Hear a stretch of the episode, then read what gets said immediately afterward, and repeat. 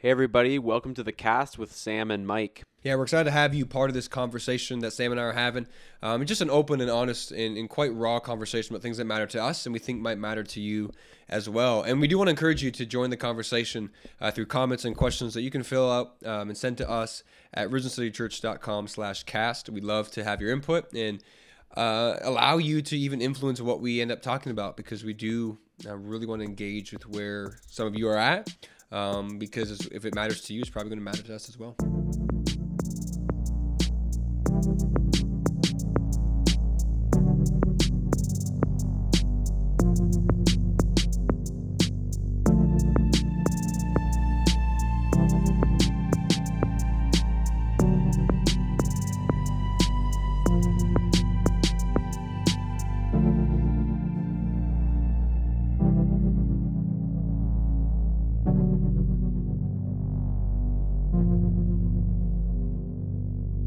I was in the uh, I think Lighthouse bookstore at Frederick Street Mall, um, buying that Henri Nouwen book, a guy walks into the store and he asks the cashier for the new Dinesh D'Souza documentary, um, the one that's about. I think it's about the deep state or something like that. It's some crazy conspiracy theory documentary from a very right wing perspective.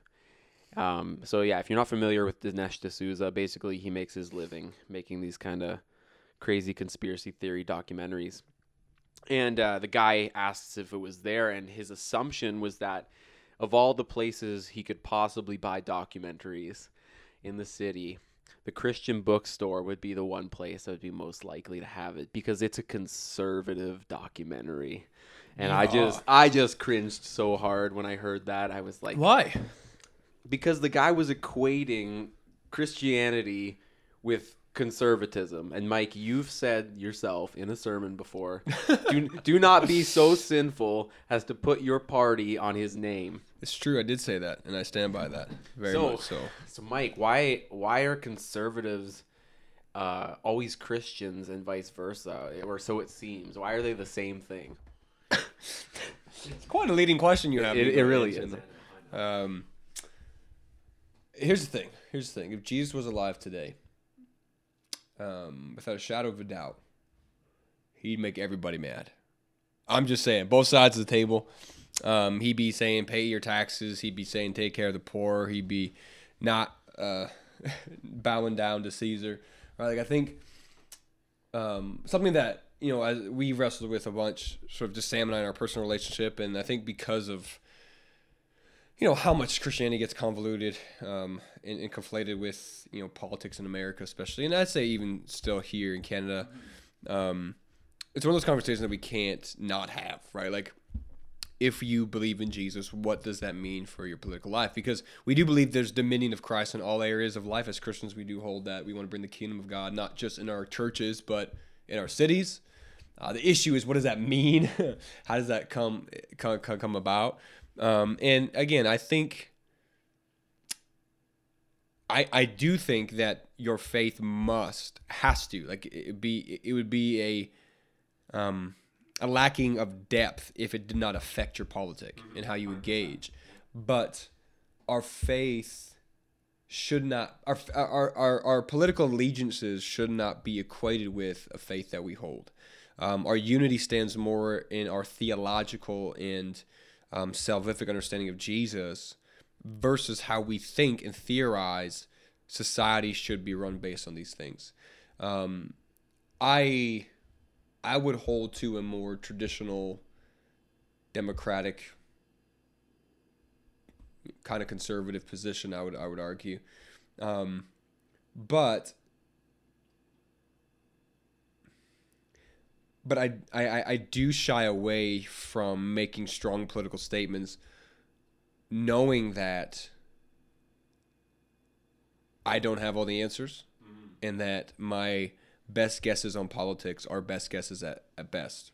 Like like that's just what it is. And so um, I look at the politic of the modern world um, through the lens of kind of an ongoing experiment right? Like this is the yeah. way humans are organizing currently to think that they will bring about best um, flourishing. And again, in that kind of sort of sociological, political view on it, where it's kind of just this human enterprise that's happening, which I believe is God ordained and God, like Romans 13, God ordains governments and God sets them up and God gives them power to do some th- certain things and the state is important. I'm not you know anti-state in, in any way, um, but I do think that the classic sort of generate couple generations ago desire for Christendom and political power and influence. Um, yeah, to, to try to define certain things um, within the political sphere um, actually it's not that it's not like beneficial because I think there is benefit to it, but I just don't think I think it backfired ultimately because what happens is when you begin to relegate morality and um, philosophy, I think of education and like to the political realm, and you politicize everything, you make politics the savior of everything, and it's it's, it's it just it's not. This was actually an argument made by a guy named James uh, Hunter in a book called To Change the World that when we political politicize everything, we actually lose ultimate kind of like power in, in a sense because we're just making the savior the answer. Well let's just legalize this or let's legislate this and whatever. Um, as if that is the final say right? And what we would argue is that again legality and morality are different. Yep, um, now t- to speak on the idea of like which political system is better you know to me that's that then talks more about your political philosophy and the eh, the the ways upon which you want to see certain outcomes happen. I'm going to read an excerpt here from uh, Wounded Healer by Henri Nouwen. And he writes a little bit about uh, the idea of a generation without a father. So he writes but the fearful generations who reject fathers and quite often reject the legitimacy of every person or institution that claims authority is facing a new danger the danger of becoming captive to themselves. David Riesman says, as adult authority disintegrates, the young are more and more the captives of each other. When adult control disappears, the young's control of each other intensifies. Instead of the father, the peer becomes the standard.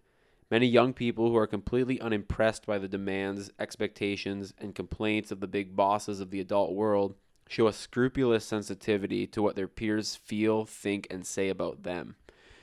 Being considered an outcast or a dropout by adults does not worry them, but being excommunicated by the small circle of friends to which they want to belong could be an unbearable experience. I just want to get your thoughts on that and uh, how true you think that is in today's world where that's mm. probably even more intensified. Yeah, I remember when the first time we talked about it. Like my my first reaction was like, I can't believe he was writing in the seventies. Right, that sounds just like now. Right, like I think that gets back to the idea of like we are we are constantly human, right? Like we don't really outgrow our our woundedness, if that is the right word. Like when when, when I hear that, I, I, just it, it just it just it's compellingly true.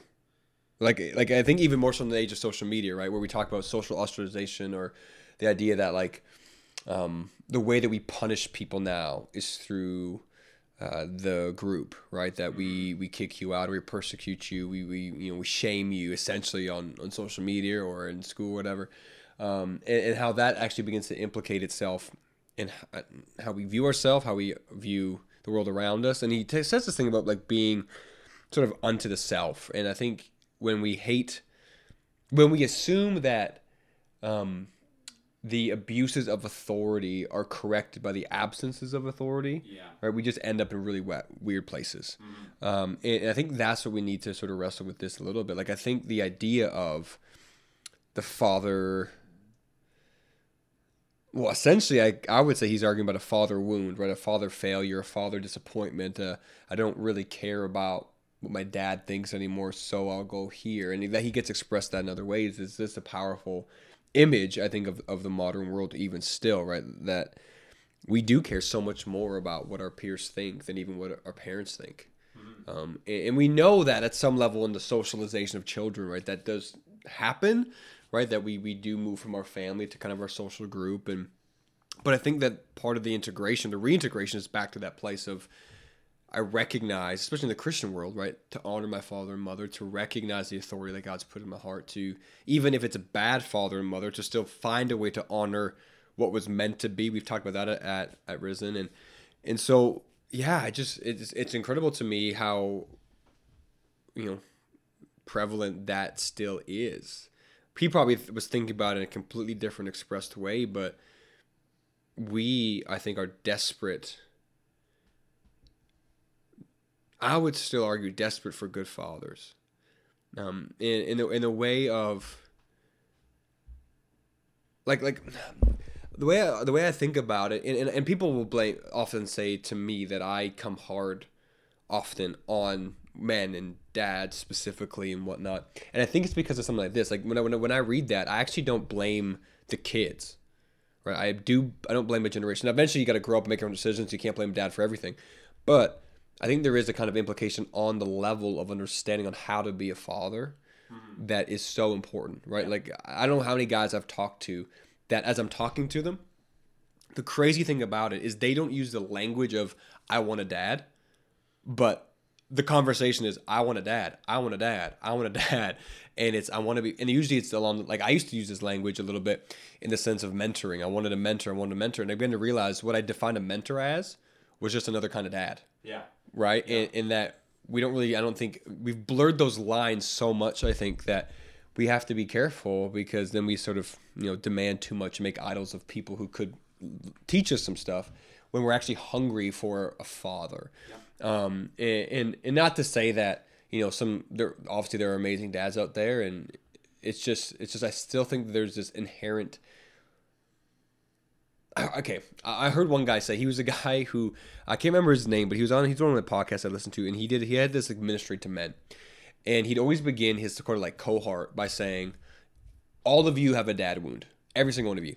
And he goes, without fail, there's always be one guy who says, No, I don't. I'm good. Me and my dad were tight. He goes, by the end of the session, he'd be weeping, crying, admitting he's got this issue. Um, because I think like something that we have devalued in in society is the role of the father like i'm we don't need to get into gender roles and blah blah blah blah but i still think there's something inherent in that that that dads are supposed to carry a kind of weight um, that we don't really talk about enough honor enough um, and not in the sense of like make much of but just recognize right like like uh, the, the, there's been studies that have been done you know there's a book love it or hate it uh, called um, Recovering Biblical Manhood and Womanhood um, from a very reformed perspective and whatever, but it, it, quoted a lot of statistics on the nature of a father's impact on a child.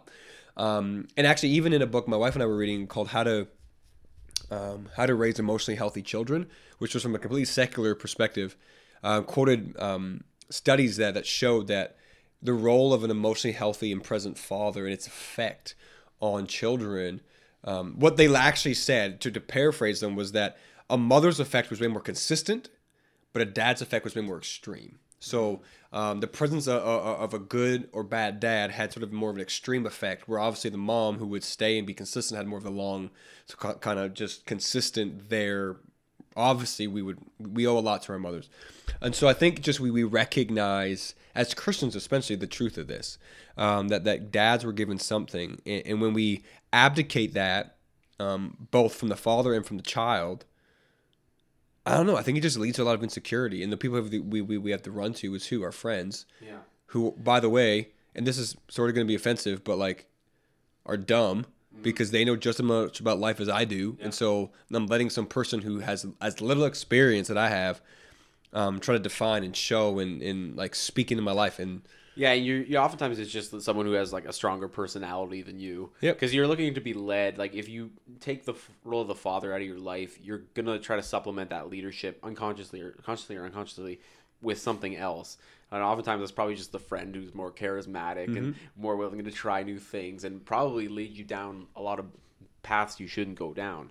Um, so I, I think like it's not so much that you you get rid of the father it's that you replace the father with something that's not qualified to be the father true yep definitely no i think that, that that's that's accurate because it, it and then what it does and i think what he's, what he's hitting on is the implication is right that there's no one above me there might be people beside me, sort of evil, evil, equal, not evil. Some people are probably, but equal um, with me that I that I care most about. But that's number one, just not how life works. that that there is authority structure in place for good, for for limitations on certain things, and, and for experience. But that that again, I just I see this like a kind of like blind leading the blind attitude right? And and when you begin to look at people especially with social media and a lot of it's driven through the appearance of like the appearance of acceptance the appearance of this the desire to be welcomed in through you know as cheesy as it is through through likes and whatnot like we're we're constantly wandering. Um, which gets back to we had a conversation about rootedness right? That it's just like we don't have a grounding. I think like as a dad for me my goal ultimately like even just an easy one is just to be the loudest voice in my kid's head right? So my olivia's four and i don't know how many times a day but i will say to her that she's beautiful and she's and she's cute and she's smart and she's intelligent and she's she's she's begun saying i'm a big girl. Um, and so i said well what does big mean? And and then i say it's beautiful it's intelligent it's genuine um, and just to try to get this into her her soul that like my dad thinks this um, and before any other person can right? Because her peers will rip her apart and praise her. And i want to be a better voice than that. Yep. and so i think it's it's this is also a warning to us like like as as men who will probably become fathers one day statistically it's good it's high, high high chance. Do we want to create a space where our children have to run in that wandering have to have to walk through that kind of blindness or can we create empowered and you know um, secure adults that, that that can do that right? Like, like I don't know it just it sort of breaks my heart to think about how many times I've had the same conversation with so many people especially young men about I just, I just want a dad. I want a dad. I don't know how to say that. I don't know how to express it, but I just want that. And then it just it doesn't. And how much they're missing that, right? Yeah. How, how about you? Have you ever experienced that? Like I know you are a couple years younger than I am, and in the workforce, but just got out of college. Like, is that? Yeah, I, I would say like I think a lot of a lot of people's deepest wounds can be revealed in how their relationship was with their dad, and I think uh, in a lot of ways we are reactions against our dads, I guess, or we are, either reactions or we're just just like them. I think uh, I think in my own life, a lot of people would say uh, my brother is just like my dad, and then like I'm like a total reaction to my own dad. Um, and love you, dad, if you're listening to this, but um, that is uh, that is definitely a thing that happens. So I think think that just for for good or for bad, like you know, whether you're the inverse of your dad or just like him, like it cannot be overstated how much your dad shapes who you end up becoming. Um, I don't know what that's like for for girls, but I think just for for young men that I that I've talked to, like a lot of the insecurities goes back to their relationships with their dad, and, and they can often clearly trace that for themselves. I think, like I think, I think we're all kind of aware of this because we think about it so much. Probably, yeah. Yeah, And then we turn to you know that that peer group for what, what Henri Nouwen calls right that that kind of like acceptance or affirmation, right? That it's that it pains me more to disappoint my friends than my own father. yeah, And I think I think that's something we should think about. yeah. um, right? Like, what if that's in us? Like, why is that in us? And how do I prevent that from being in the next generation in, my ability? Right? Yeah, yeah, that's definitely. I think that's a big thing when you go to high school and university, and you're spending less and less time with your dad. You're like, for me, I mean, my wilderness years, if you want to call them that, were when I was in university and I was away from my dad, and like he couldn't see all the ways in which I was probably disappointing him, and uh, and you know that that was definitely a time where I wanted acceptance from my peer group more than anything. So I probably did a lot of stuff I well, I gotta look back now and I regret it, and I certainly maybe wouldn't have even conceived of just being in those situations as a teen when I was around my dad. But it feels like the most natural thing, and even like some of the guilt just isn't there when you don't have that kind of father voice in the back of your head just because you're not around that. That's not really shaping your reality. And yeah, the acceptance from your peers does become that almost moral voice if you if you're not close to God at that time, which I would say I was not close to God during the start of my university career. So, um, one way or another, some voice in your life is gonna kind of be your moral uh, scale, I guess. Mm. Um, and I think that is a role that fathers are meant to play in the formative years. I think the Bible talks a lot about that. Yeah, I think again when when you talk about the role of acceptance too, right? At the end of the day, what is it exposing? Right? It's our it's our desire to be loved, mm-hmm. right? To be wanted, and it's you know you can it, it might sound hyper emotional whatever but i think that that is part of that innate humanness that we want to be um not rejected i don't like that's part of who we are yeah. and and some people right the way that we protect ourselves from that is a bullish like just overbearing attitude right? And um and for some of us it's it's seeking acceptance. For some of us it's placating to whatever is going on in my group right now. It's desperately not wanting to be rejected. And so i just like we talked about shifting my mind on every issue that comes up because it's the popular one or you know engaging with certain trends because it's going to get like like and i think i think that that the the issue becomes that that desire to be just known and and loved and I can I can wrestle with that in the sense of any kind of peer acceptance is kind of superficial in that way.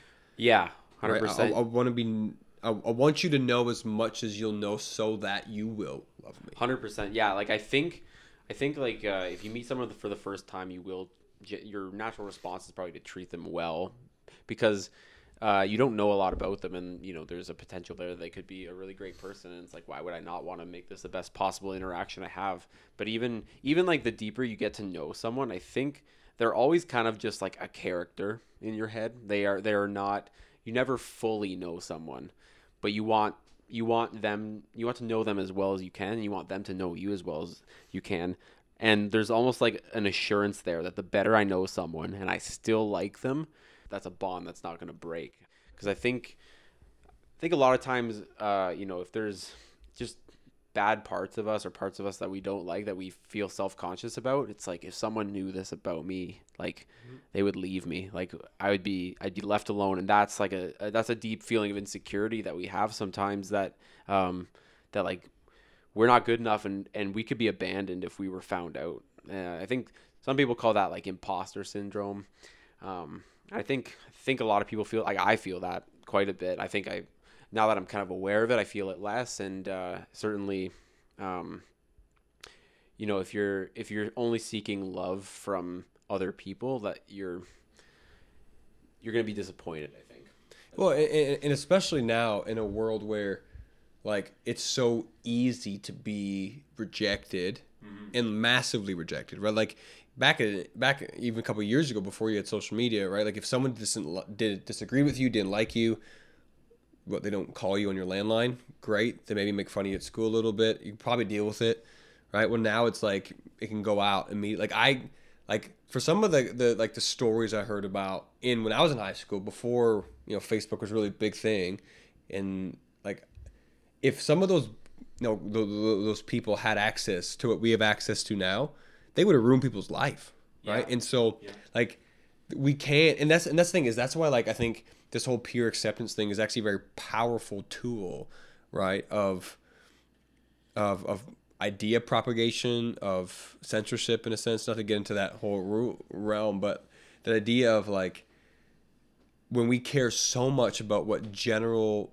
peer groups think, we will, for good and for bad, um, often like censor our being, not just what we say, not just the ideas we share, but just who we are.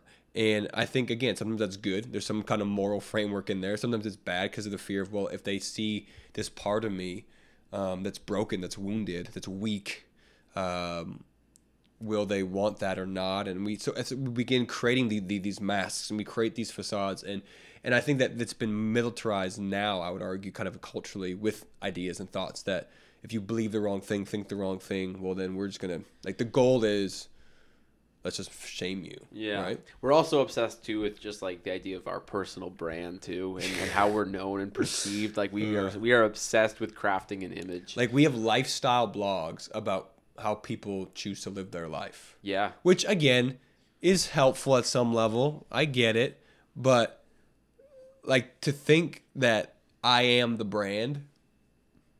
I don't know, man. that, that's exhausting. Having to be a brand all the time, like I don't know. My brand is half the times I'm in sweatpants, the the other half the time, I don't know, I'm cooking. My brand is, I don't know. I wear black all the time, and I don't know. That's that's my Got a brand. beard going on right now, so my brand is bearded. Um, no, but you're right, right? Because then what, what is like?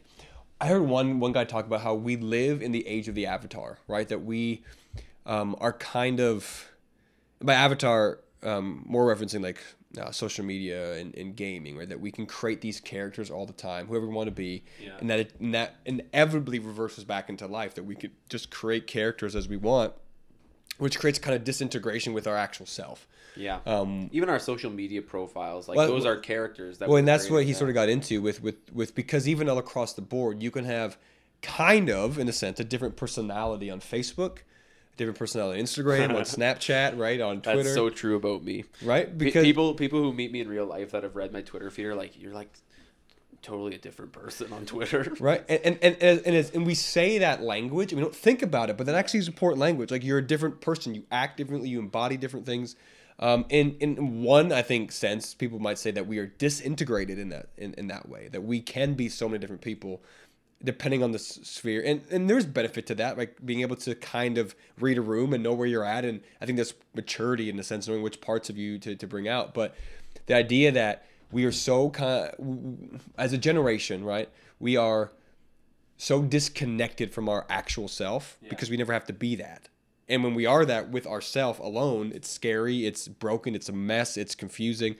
And again, to connect it back to what we started with, and without, I would argue, the security of parents, right? But in this case, we're specifically talking about fathers who who are supposed to raise that and supposed to have that and supposed to provide that security of I'm your dad, I'm with you to the day that I die, and I'm committed to your flourishing. I want the best for you. I, like I can see that you're weak, and I'm weak too. So let's like let me lead you to strength that I know. And for us, it's in Jesus.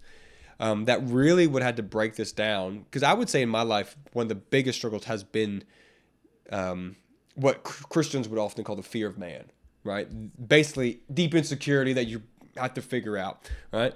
And and I had to get to the point where I was convinced in my soul that God wanted to father me. Not that he was my father, I believe that, but that he wanted to father me. That he saw me as worthy of his time.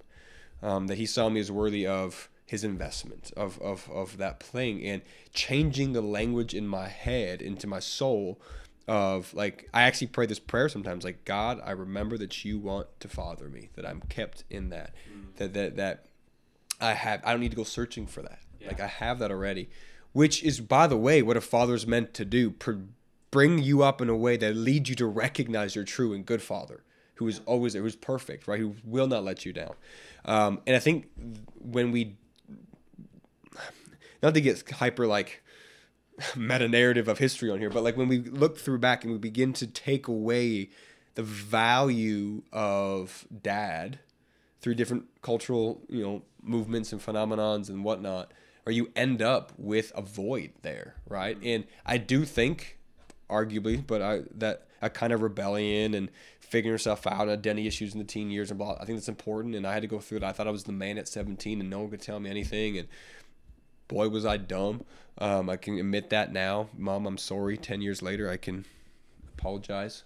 Uh, but but to come full circle to this place of all of that angst and rebellion and look at me, I'm the man now. Um, I think is meant to be wrestled with in the context of a safe dad, of of a, of a a fallback of Yeah. like, son, I know what you're doing. I can walk. I, I can walk with you through Yeah. this. If you're gonna if you're gonna hit emotionally, right?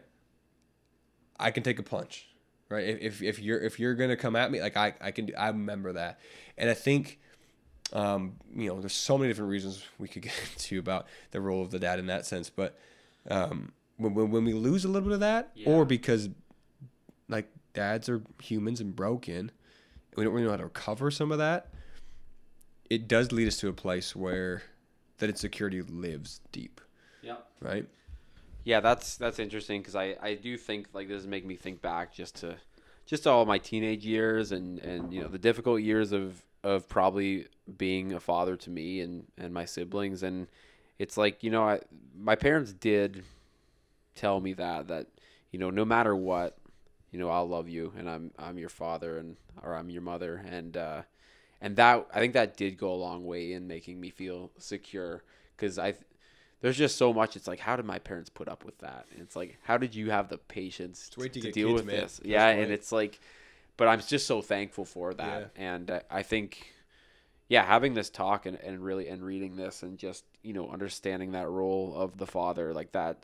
Hopefully, I'll just carry that with me forever because that is a big responsibility. You have such a huge role to play in making your kids feel secure and making them understand their identity and, and making Mhm. them understand that they're loved and that they, they have that safety net that that fallback like you said like Yeah. that's um i don't know I, I- so much woundedness i think probably could be avoided if if all parents just understood you know the consequences of What's hard, like parenting is like I know not everyone is a parent that's gonna be listening, but like it is so intentional, yeah and when you forget that, you get you end up doing unintentional things that have big consequences, right? And so what I had to do is for all the good and the bad of my father and dad, love you, you know, appreciate you. Um, one of the big things I had to do is when I began thinking about being a father, was not comparing myself to my father.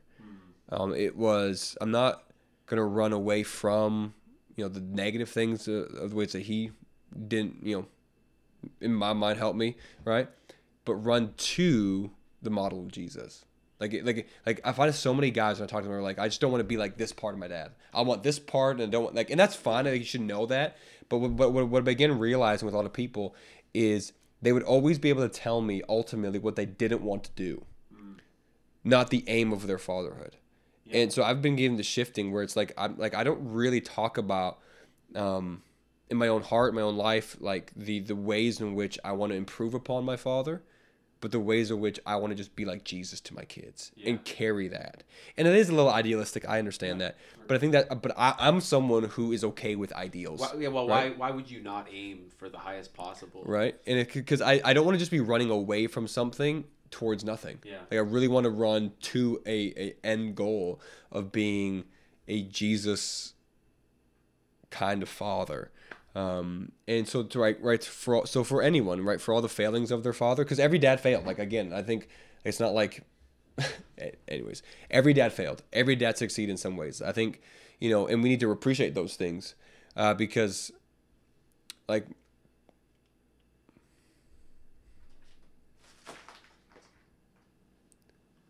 So tell us about how good or bad your dad was. Emily, no you can continue tell us how good or bad was, was your father? You have a good father experience?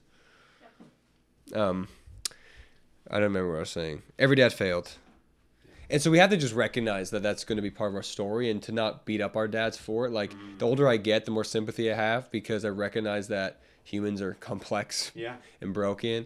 Um, and and the, the the kid that just wanted this perfect father was obviously wanting too much. yeah But I have that in Jesus. And again, I understand that sounds so like religious and um, you know, it's a crutch. It's not a crutch for me though. Like it's not that. It's it's truly recognizing the deep hunger that God can fill.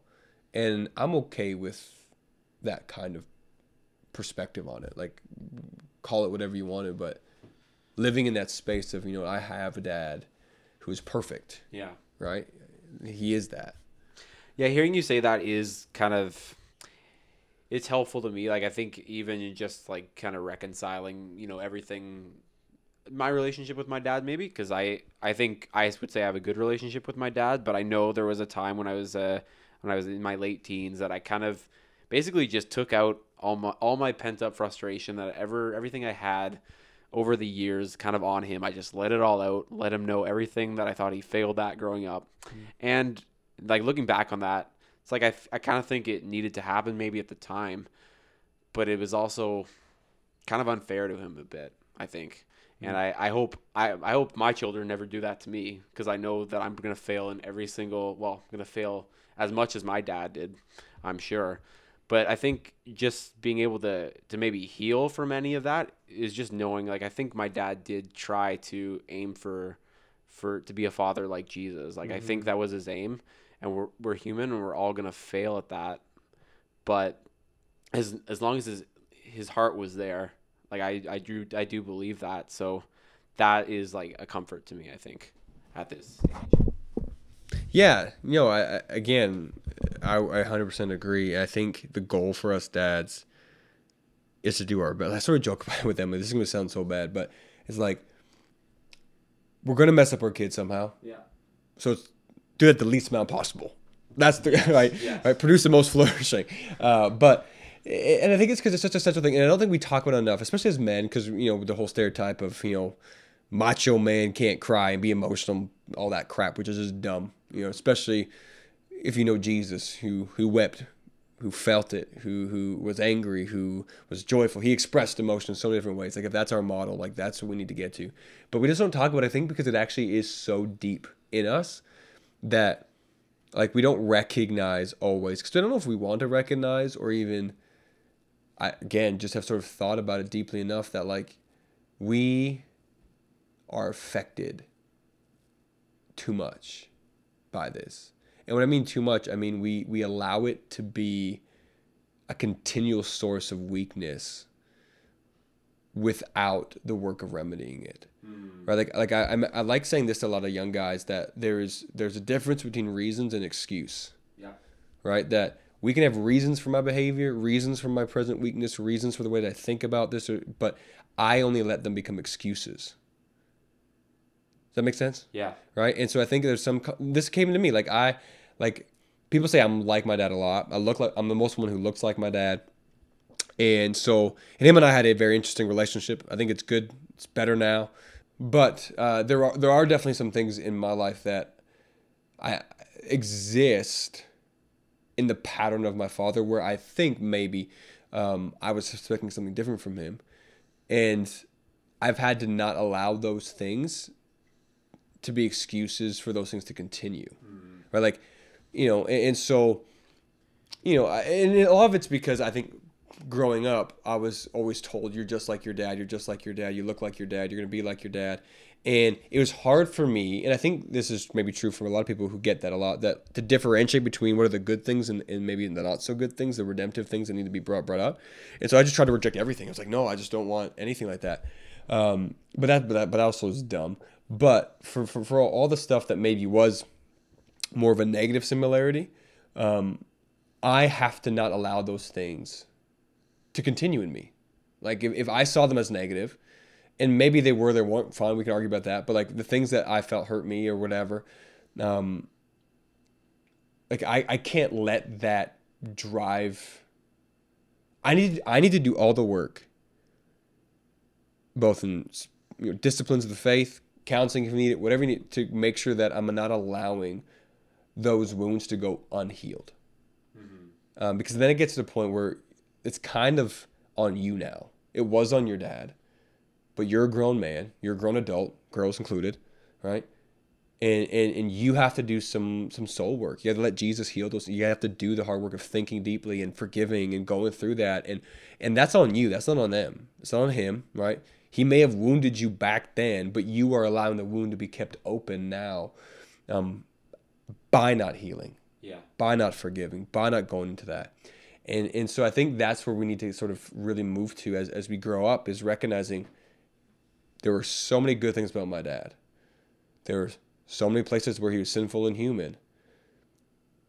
and there's so many places where I need to heal because of that, and I cannot not heal because my kids need me not to heal, or you know what I mean. My kids need me not to not heal, so they need me to heal. Double negatives, guys. Grammar. Um, like we have to get to that place, and I just I just see too many young men, especially, but also see a lot of young women express very differently than young men. Not as much as in anger and wandering, as much as in relationships and as ironic as it is, kind of stereotypical ways. Um, that we have to wrestle with this. Like, why do I feel these things as deeply as I do? Mm-hmm. And you know, for me, a lot of the insecurity and a lot of the stuff was tied to that that father thing, and um, recognizing this journey of, wow, um, I have a father. He wants to father me. He's given me the spirit. Like I have all that I need. And and and that and that is a big shift because I think that doesn't get everything dealt with because I'm still human and still whatever, but it has brought me to a place of a lot deeper security, a lot deeper recognition and ability to speak into it. And to be honest, even a better relationship with my dad. This part something I actually haven't talked to really him about as much just because it's kind of more of a recent development in my heart, just recognizing some of this stuff. Uh, but wanting to, you know, call more often and allow uh, you know in, having those those relational moments on a deeper level um, recognizing that with my son weston like I, I, pray and i hope that i'm the first guy he calls about something good or bad. Yeah. Right? And like i think that a kid changes you in in that sense but and so yeah like i think it's just we have to get to the place where we choose healing on this one. Um, and and again just as simple as it is like it's so dumb of us to like base so much of who we are, even superficially, on people who are at the same stage of life as us. Like, what do they know? Yeah. As little as I do, right? Like, I, I want to learn from people who are older and wiser and have gone and have failed and have succeeded and have victories and have overcome and have, like, I, we need that. Yeah. Right. And, yeah. And yeah. I think, like, looking, so if you're going to supplement, you know, the father figure with something else other than the father, look for it in, in smarter ways too. So like mentors who are older than you who have gone before you. I think that's so valuable. And I think like that is something we do continually do. We look for mentorship. And we almost have a sort of a father son relationship in a lot of those cases or or mother daughter, I'm sure. Mm-hmm. Um, and uh, that is kind of how it has to be. Yeah, yeah, your peers, the people that are going through the same stage of life as you. I think at a certain point it's it gets a bit healthier, but certainly when you're coming up and when you're um, like I was in university or in high school, that is not always the healthiest thing, and you have to uh, you have to have a, the palate cleanser of the father figure. Mm-hmm. I think to to use that language again. Yeah, no, and again, it's not like I hope I'm, I haven't communicated that friends are bad in any way because I love friends and can't do life alone. We talk about that a lot. We need community, but I think there's just like that that deeper level of we need people older than us. Yeah.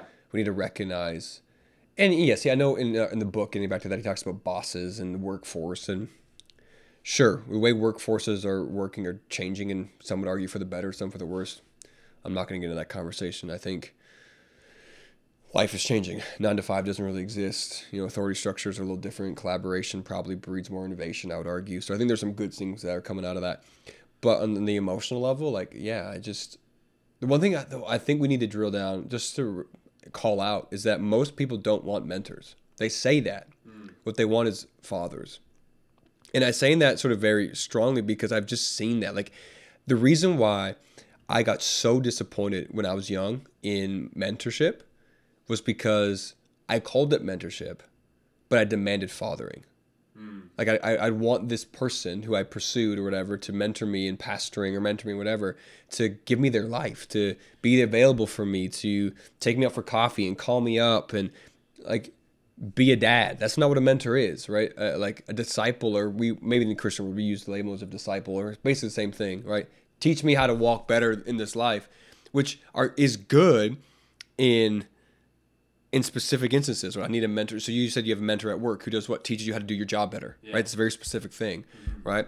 We we you actually have a mentor from from from from the past in Henri Nouwen right now. As you read him, he's influencing you and teaching you, right? So mentorship is is that kind of like life help thing. But I, I and I think that's been the biggest issue is we've we we have mixed our definitions of mentorship from helping me complete something, helping me understand something, growing me kind of kind of that teacher apprentice thing, to um, what I want out of you is your time, your energy, your love, your affection, your, and, and like that's just gonna get you disappointed because those guys aren't your dad, Nope. right? And they probably don't have time to be. Let's be real, because they probably have their own kids and their own concerns, and and that's what happened to me. Is I never labeled it that way, but I get so disappointed as like as I was growing up because there's, I kept asking like, can you do this? And the and we go for coffee one time, they wouldn't hear from them. I'm like, why aren't you calling me, bro? And it's like because that's not like that's I had an expectation of so much deeper relationship that maybe over time mentors can become and I like spiritual fathers we talk about in the church and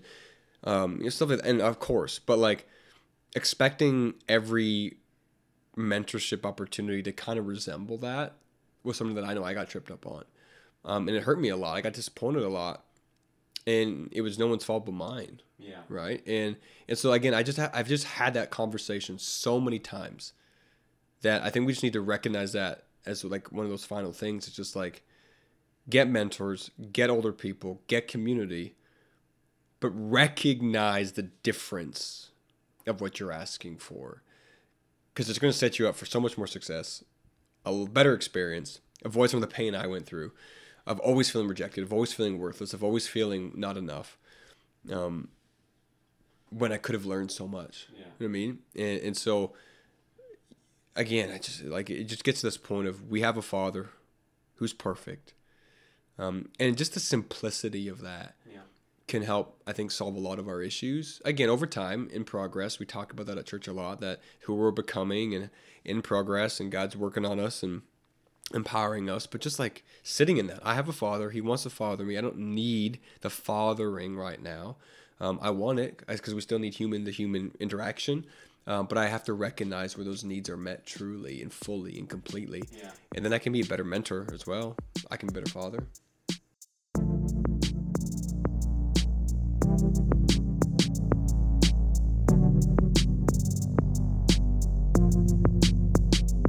This has been the cast with Sam and Mike. Thanks so much for tuning in, and uh, we hope that you'll connect with us and engage with us at risencitychurch.com/cast. And hey, if you want to come and hang out with us live, we love to have you at church Sunday mornings at 10 a.m. at Cameron Heights uh, Collegiate Institute in Kitchener. We love to get to know you, hear from you, and have a conversation. So come hang out with us.